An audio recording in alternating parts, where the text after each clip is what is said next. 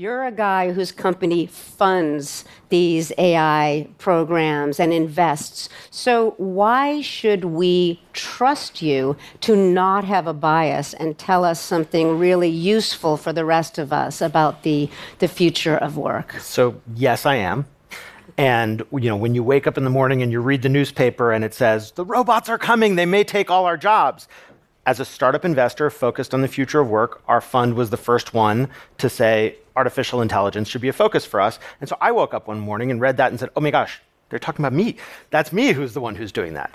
And, uh, and then I thought, wait a minute, if things continue, then maybe not only will the startups in which we invest struggle because there won't be people to have jobs to pay for the things that they make and buy them, but our economy and society might struggle too. And look, I should be the guy who sits here and tells you everything is going to be fine. You know, it's all going to work out great. Hey, when they introduced the ATM machine years later, there's more tellers in banks. It's true.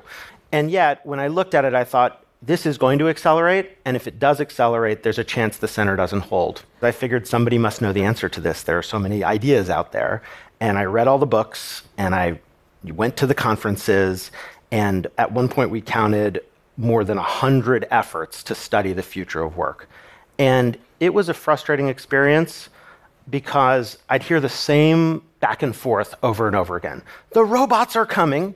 And then somebody else would say, Oh, don't worry about that. They've always said that, and it turns out okay. And then somebody else would say, Well, you know, it's really about the meaning of your job anyway. And then everybody sort of shrug and go off and have a drink.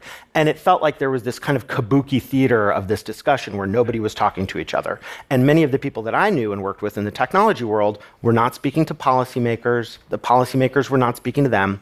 And so we partnered uh, with a nonpartisan think tank NGO called New America to study this issue.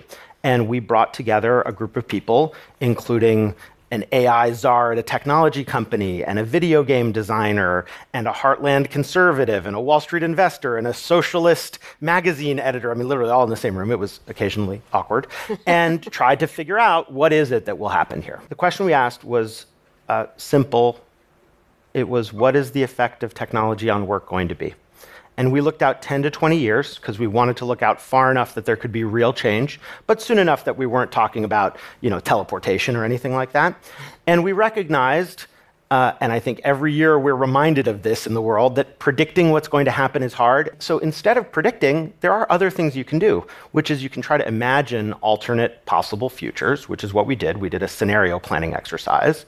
And we imagined cases where no job is safe we imagined cases where every job is safe. And we imagined every distinct possibility we could. And the result, which really surprised us, was when you think through those futures and you think, what should we do? The answers about what we should do actually turn out to be the same no matter what happens. And the irony of looking out 10 to 20 years into the future is you realize that the things we want to act on are actually already happening right now. The automation is right now, the future is right now. So, what does that mean? And what does that tell us? So, if the future is now, what is it that we should be doing and what should we be thinking about? We have to understand the problem first. And so, the data are that as the economy becomes more productive and individual workers become more productive, their wages haven't risen. If you look at the proportion of prime working age men in the United States, at least, who uh, work now versus in 1960, we have three times as many men not working. And then you hear the stories. I sat down with a group of Walmart workers and I said, What do you think about this cashier, this futuristic self checkout thing? And they said, Well, yeah, that's nice. But have you heard about the cash recycler? Because that is a machine that's being installed right now and is eliminating two jobs at every Walmart right now. And so we just thought, geez, we don't understand the problem. And so what did we do? We looked at the voices that were the ones that were excluded, which is all of the people affected by this change.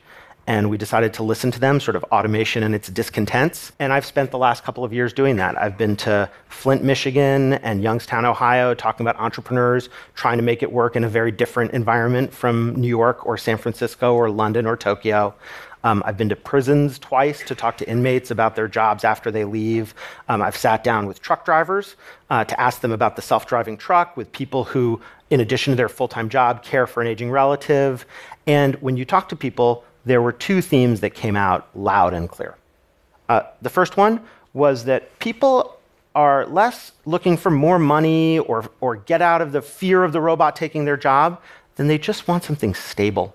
They want something predictable. So if you survey people and ask them what they want out of work, for everybody who makes less than $150,000 a year, they'll take a more stable and secure income on average over earning more money. And if you think about the fact that not only for all of the people across the earth who don't earn a living, but for those who do, the vast majority earn a different amount from month to month and have an instability, all of a sudden you realize wait a minute, we have a real problem on our hands.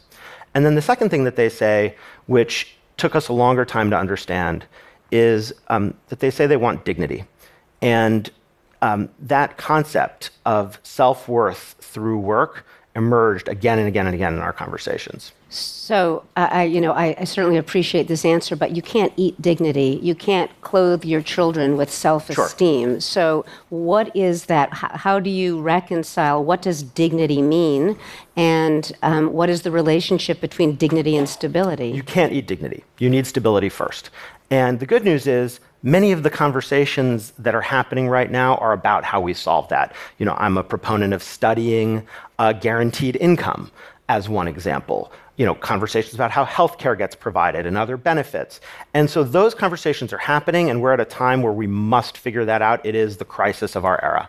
And my point of view after talking to people is that we may do that, and it still might not be enough because what we need to do from the beginning is understand what is it about work that gives people dignity so that they can live the lives that they want to live. And so, you know, that, that concept of dignity is it's difficult to get your hands around because when many people hear it, especially to be honest, rich people, they hear meaning. They hear my work is important to me.